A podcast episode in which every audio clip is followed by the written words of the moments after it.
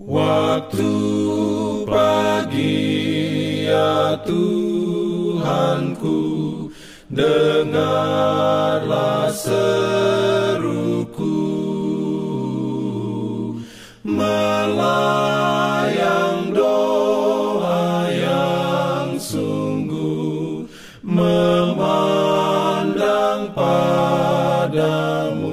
Selamat pagi pendengar Radio Advent Suara Pengharapan Mari mendengarkan suara Tuhan melalui tulisan pena inspirasi Agama yang bersinar. Renungan harian 11 Januari dengan judul Dia yang penolongnya adalah Tuhan. Ayat inti diambil dari Mazmur 146 ayat 5. Firman Tuhan berbunyi, Berbahagialah orang yang mempunyai Allah Yakub sebagai penolong yang harapannya pada Tuhan Allahnya. Beroleh rahmatnya diberikannya perlindungan dalam pimpinannya. Urayanya sebagai berikut.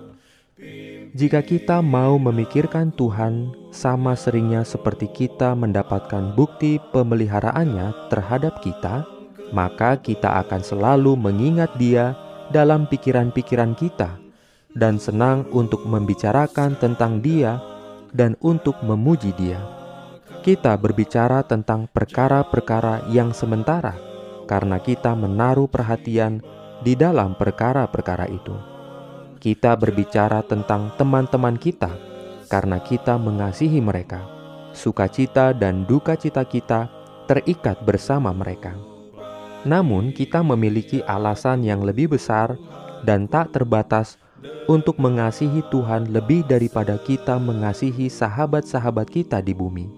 Hendaknya menjadi hal yang paling wajar di dunia ini untuk menjadikan Dia sebagai yang pertama dalam semua pikiran kita untuk membicarakan tentang kebaikannya dan menceritakan kuasanya.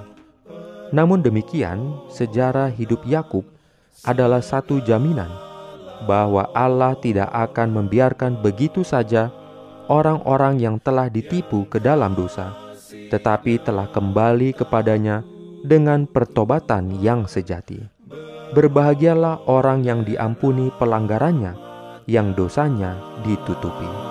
Amin. Diberikannya perlindungan dalam pimpinannya. Pimpin Jangan lupa untuk melanjutkan bacaan Alkitab sedunia. Percayalah kepada nabi-nabinya yang untuk hari ini melanjutkan dari buku 1 Tawarik pasal 25. Selamat beraktivitas hari ini. Tuhan memberkati kita semua. Jalan kewajiban.